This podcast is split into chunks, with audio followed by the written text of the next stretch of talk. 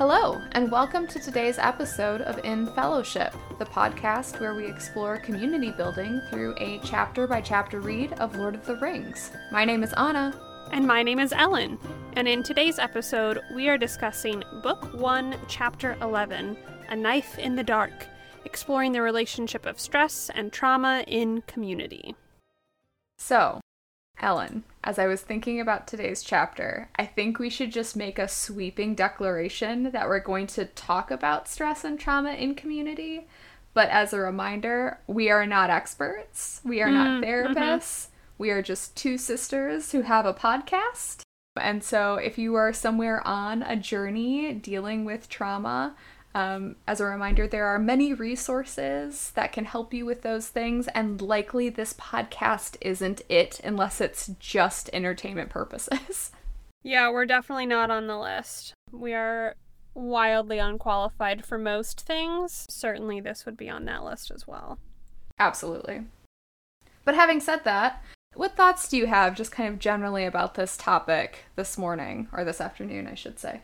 You know, I just enjoy this chapter so much mm-hmm. that I was really looking forward to slicing and dicing it in any sort of meaningful way where we can get deeper into into the chapter itself mm-hmm. because this is really where where the adventure and the drama starts happening and not to spoil things too much but it is traumatic and there is stress and it does i think strengthen the community bonds of the fellowship moving forward. Absolutely. I know this chapter, it feels like we've had such a long lead up to something, and then so many things happen all in one chapter that it's just like an onslaught of activity and trauma and relationship building and some backstory and song. I mean, there's a lot. There's a lot happening in this chapter, so I'm looking forward to our discussion today. Yeah, this makes up for the first three chapters where we only went to a birthday party. That's right. Mm-hmm. That's absolutely right. Well, having said all that, you are in charge of our story today. Um, what did you have to share about trauma and stress in community? So, for my story today, I wanted to talk about a community wide traumatic moment uh, that I thought a lot of people would be able to relate to personally the COVID 19 pandemic. So, I was in New York during those first months of 2020 when New York City was the epicenter of the United States outbreak. And I remember just seeing all sorts of really unusual things during that time. There was a field hospital that got set up in Central Park, and I remember uh, running past that and seeing it as it started to handle the overflow from nearby hospitals. I lived near Times Square at that time, and it was really wild seeing all of the Broadway theaters go dark and then eventually be blocked off by these rows of large coach buses that were meant to ferry medical workers to and from the hotels in Times Square that they were staying at while they were either coming in from out of state or just didn't want to stay at home with their families and risk in- infecting the people that they lived with. And so I have two stories for you today about this time. One is from spring 2020, and the other one is from spring 2021. So in March of 2020, the week that I began working from home, I went out to our neighborhood gift shop to buy a puzzle because I was thinking that we would be spending a lot of time indoors in the coming weeks and you know I would need something to to occupy my time. And the gift shop was like a classic gift shop. It was pretty small and there was nobody else in there except for myself and the woman behind the register. And she looked like she was maybe in her early 20s. And so I found the puzzle and I began to chat with her as she rang me up. And that's that's an unusual move for me. The chatting with the person behind the register is not something that I would normally do, and I don't see it very often here in the city. But we discussed really the uncertainty that we both had about the future and how she wasn't sure what was going to happen with her other job, where she worked as an usher at a Broadway theater nearby. And later that day, they actually announced that Broadway was going dark for two weeks. LOL. Ended up being a little bit longer than that. But I tell this story because the fear and the stress that we both had helped us to make a brief connection. And I remember leaving that store with my puzzle, feeling just a little bit better. Part two of today's story comes to you from March 2021, where the pandemic is not yet over, but things had turned around so dramatically in New York City at that point that it might as well have been. In the same neighborhood around Times Square, there are a lot of restaurants open, bustling with the advent of outdoor dining, but just as many didn't make it through the worst of the pandemic. And there were a lot of empty, boarded up storefronts. a group of neighbors came together and decided to turn one of those storefronts in, in the neighborhood into the first free store that, that that block had seen. And so people leave what they can and they take what they need. It fills up and it empties out almost every day. And it is entirely staffed by volunteers. And since that, that opened this spring, they have since organized a neighborhood swap meet, which had some live music and it was, you know, sort of like a free garage sale. Everybody came with stuff. You could take whatever you want, bring what you want, as well as some other community events that they're now hosting in partnership with other neighborhood organizations. When it, when it comes to individual experiences, I'm really wary of trying to make meaning of horrible events like this by searching for a silver lining because I think that can feel really patronizing. But when looking at something from the broader scope of the community, I, I do feel more comfortable doing that and really proud that this neighborhood has bounced back with a stronger community ties than it had before, partially coming to life through this free store. Yeah, I think that's I think that's really important to name the distinction between an individual experience or an individual's experience and the sort of broader community reality because there is such a need in our brains to make sense of major moments like this. And sometimes we have to accept that there isn't a larger purpose to it. There isn't that sort of rationale that we're looking for. And yet, there can be moments of pride, good moments, loving moments in the midst of chaos, and to acknowledge and accept those and to fan the flame for those to occur more frequently. I think is a is a very healthy response to an otherwise very disordered world and general intense experience. As I was researching a little bit for this cuz I wanted to kind of understand maybe the psychological definition of what trauma is and make sure that we weren't misusing that to the extent again that we are not experts but could be intentional in our our language. And really what I found interesting is that there are sort of three types of trauma that came up as I was sort of googling about the the internet. And those are acute, chronic, and complex. So, acute being usually from a single event that creates trauma. Chronic is often from ongoing exposure. So, if you're continually immersed in trauma, and then complex is exposure to varied and multiple traumatic events.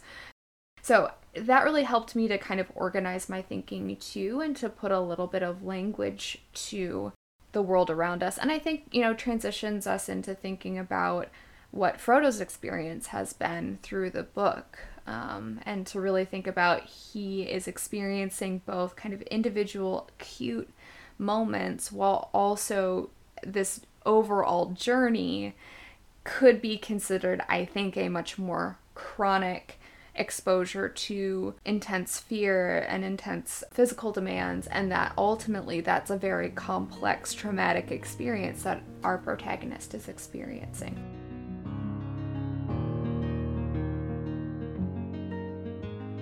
Thank you for listening to my story, and yeah. I'm excited to move into our chapter discussion because again, so much does happen here. Mm-hmm. Can you run us through the the main plot points from this chapter?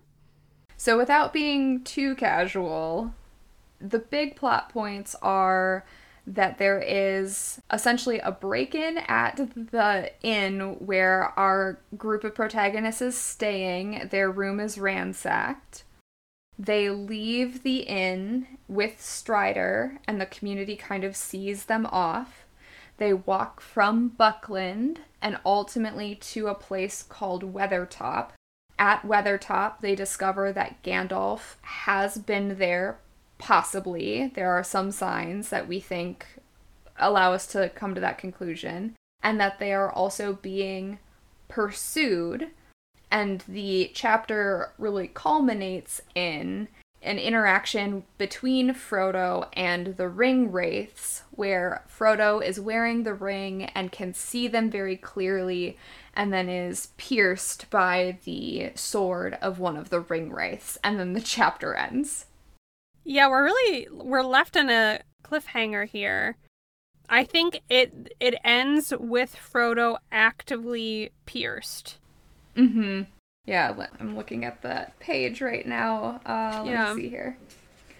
Right. So the last, let's see, two sentences of the chapter are Even as he swooned, he caught, as through a swirling mist, a glimpse of Strider leaping out of the darkness with a flaming brand of wood in either hand.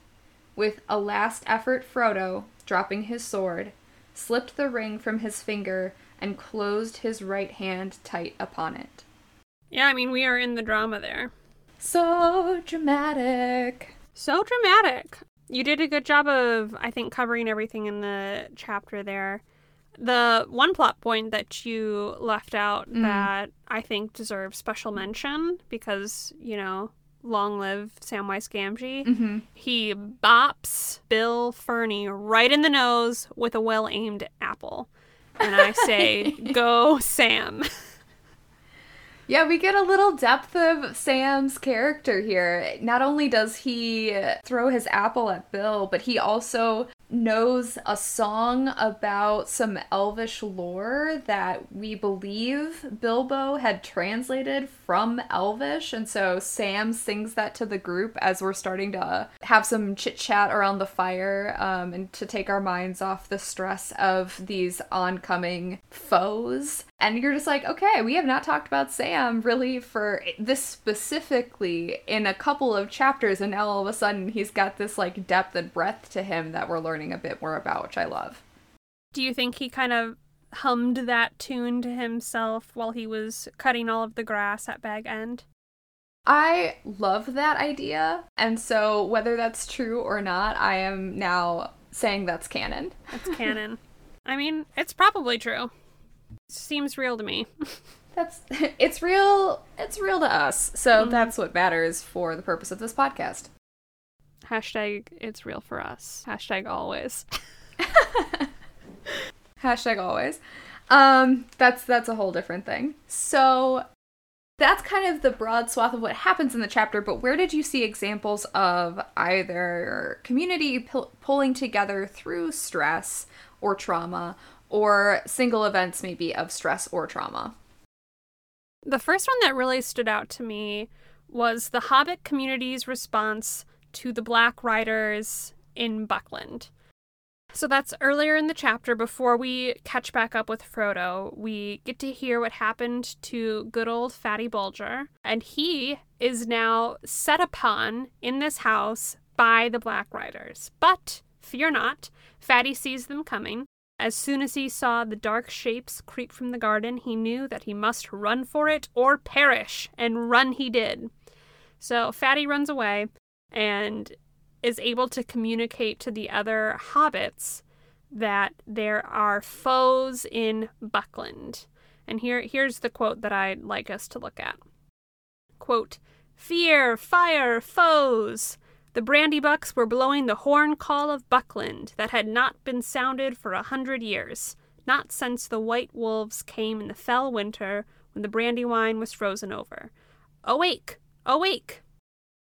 And then all of the other answering horns are heard, the alarm is spread, But this stood out to me because obviously these wolves who had come, you know, a hundred years ago and terrorized Buckland had had such a deep impact on the, the psyche of this community that we now have a whole alarm system. And even though I'm guessing, you know, it, I, it says in the book it hasn't been heard since this time, people are ready, they know where it is, they know how to use it, they know what's going to happen when we blow it. And I was just impressed that they had such a robust system to deal with the Black Riders because I don't think the Shire Hobbits would have.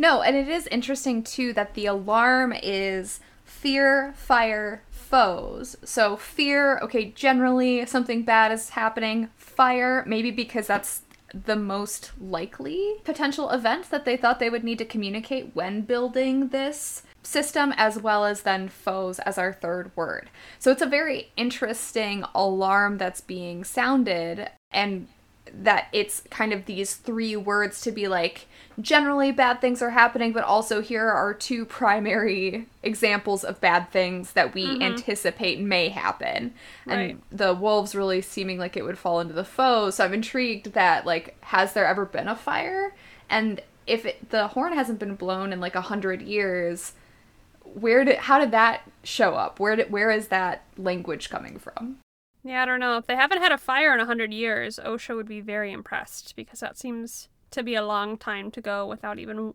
one accidental flame. That's right. Like what? 30,000 days since our last incident? Yes. I mean, yeah, and for the Shire it would be like all of them, all of the days. There has never been an incident and so we are unprepared. Since we started counting days, there have mm-hmm. been no incidents. Zero incidents. So it's good, I think, that this happened in Buckland where we could be prepared and uh, all of the other hobbits come a running. And the black riders are scared away. I mean they rode like a gale to the north gate and you know were successfully driven out by this community which I, I don't know. I don't know what to make of that but i'm i'm deeply impressed my next example that I have is on page 205. So, this is after Frodo and the gang have left the village and Strider says, quote, "This is where we leave the open and take to cover." And Pippin responds, "Not a shortcut, I hope. Our last shortcut through woods nearly ended in disaster." And I remember it wasn't that many days ago, but the the stress of that experience, which did almost get them caught by a black rider, is obviously still weighing on Pippin's mind here. And he says it in sort of a joking way, but I do think that he remembers how disastrously that went and how the stakes are even higher here, and they don't want to make a wrong move and end up in, in the clutches of their foe. I think that shows up to as Strider is sort of chastising in earnest the language that the group is using later. So to really caution them against using the word Mordor and to remind Frodo from saying that he would become a wraith just because he was becoming very thin from their lack of continual snacks. And to me, those feel like very learned responses or that are steeped in the stress of the previous maybe reign of of Mordor and Sauron and that Aragorn Strider has some knowledge of that. And so I saw a very similar pattern of like clearly you've experienced something that the language you're using is a learned response from those moments um, and it's it's steeped in previous stress. Yeah language has such power and this is the second time now somebody with more knowledge than the hobbits has warned them of, of when and where to talk about these things. Remember gandalf said you know there are things that are better left to speak of in, in the daylight. The last time that frodo was trying to discuss mordor with him so, yes, I agree with you there. That's right. I had one more example, and this one, a lot, a lot of this chapter is this story with Luthien and Tinuviel and a, a lot of elven names that I am medium interested in. So we can talk about that in a second. But as a coping mechanism for dealing with moments of stress or e- even anxiety, I love storytelling as a way to distract your brain and and move it uh, away from whatever troubles are pressing in to to think of something else. I remember I was at a, a tourist attraction at some point that has a very tall, skinny, dark, winding staircase. And there's no elevator to the top, you can only take the staircase.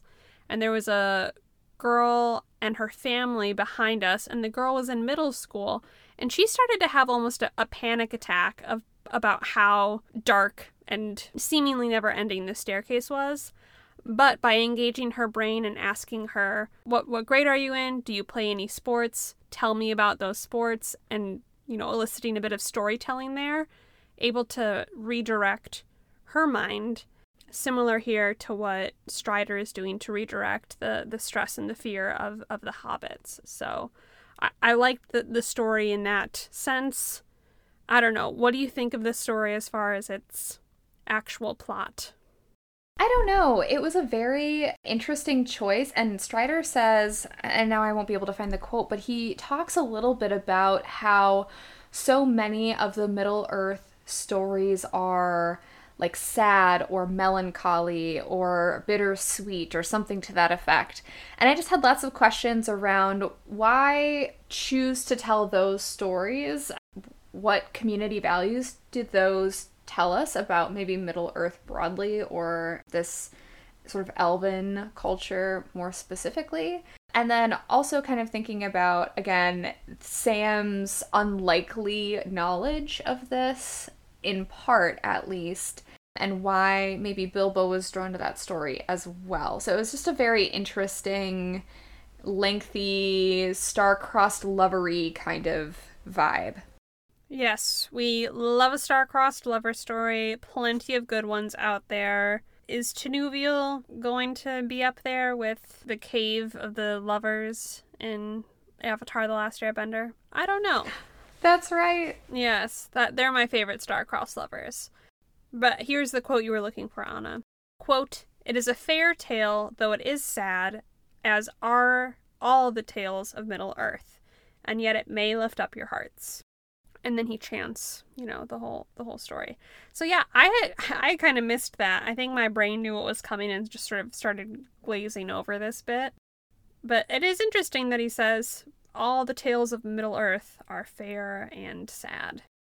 Like not not one good story right like no one ever told a story about like someone overcoming an obstacle and making a name for themselves or really lifting up the community. No battles won, nothing, nothing that's like a real sort of mood booster. Nope, guess not.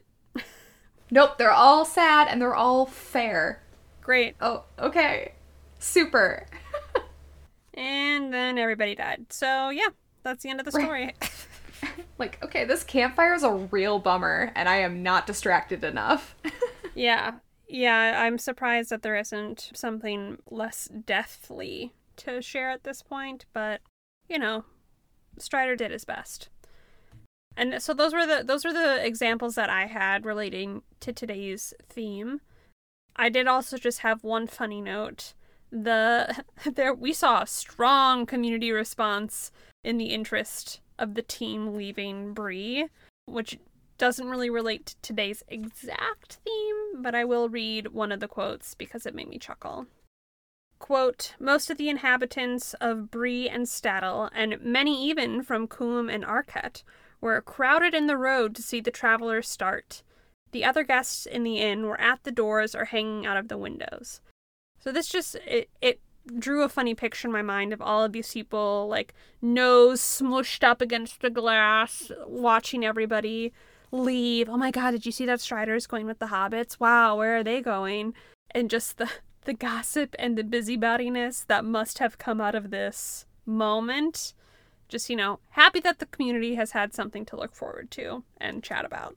I like too that Strider kind of acknowledges that there's no way for them to leave quietly at this point. So it's not that he's leaning into this moment or soliciting this moment as much as he is just resigned to the fact that everybody cares about this because this is the biggest series of events to happen in Bree in like forever. Forever, yes. Did you have any examples from today's chapter that you wanted to talk about? I think a small one that I was thinking about is this tower near or on Weathertop called Amon Sûl. Sure. Amon Sûl, they called it. It was burned and broken, and nothing remains of it now but a tumbled ring, like a rough crown on the old hill's head. So, again, that's a quote from 209.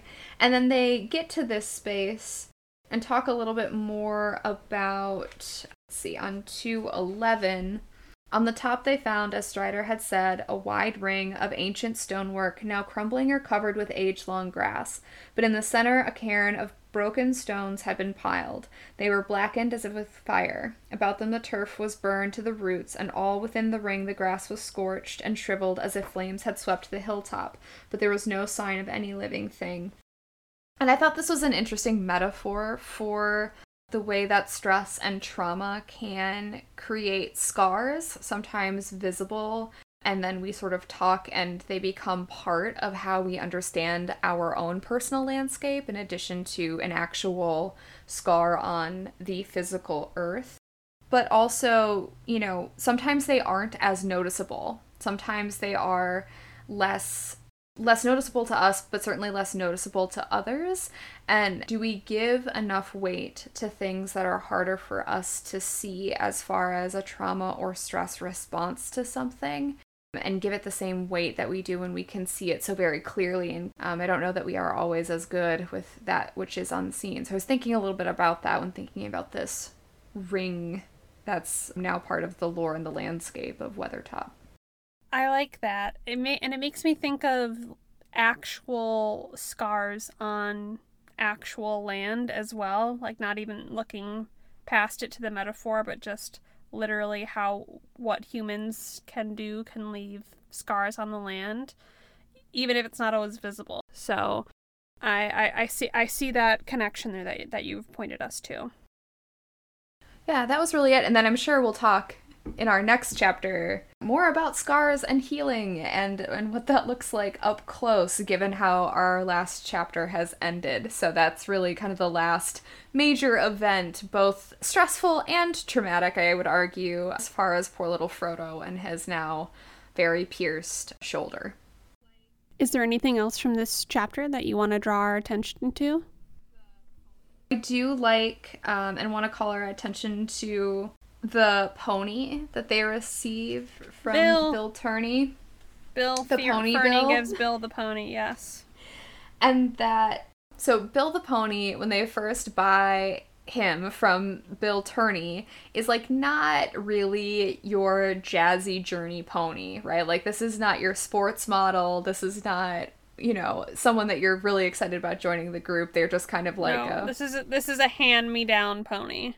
This is a hand me down pony who, like, maybe is not quite near dying, but we talked a lot about dying around this pony. And then as the journey goes on, like, Bill the pony kind of picks up his step and feels like he's all excited to be on a journey. And I just liked that little note as I read. Yeah, Bill. Is, Bill's the hero. He, we love him now, and we'll come to love him even more as we as we journey on with him. But B- Bill's the hero that we should all strive to be like. Absolutely. So, Ellen, thank you so much for walking us through those examples in the chapter. Would you like to share your action item for us today? Yes. My takeaway for you all today.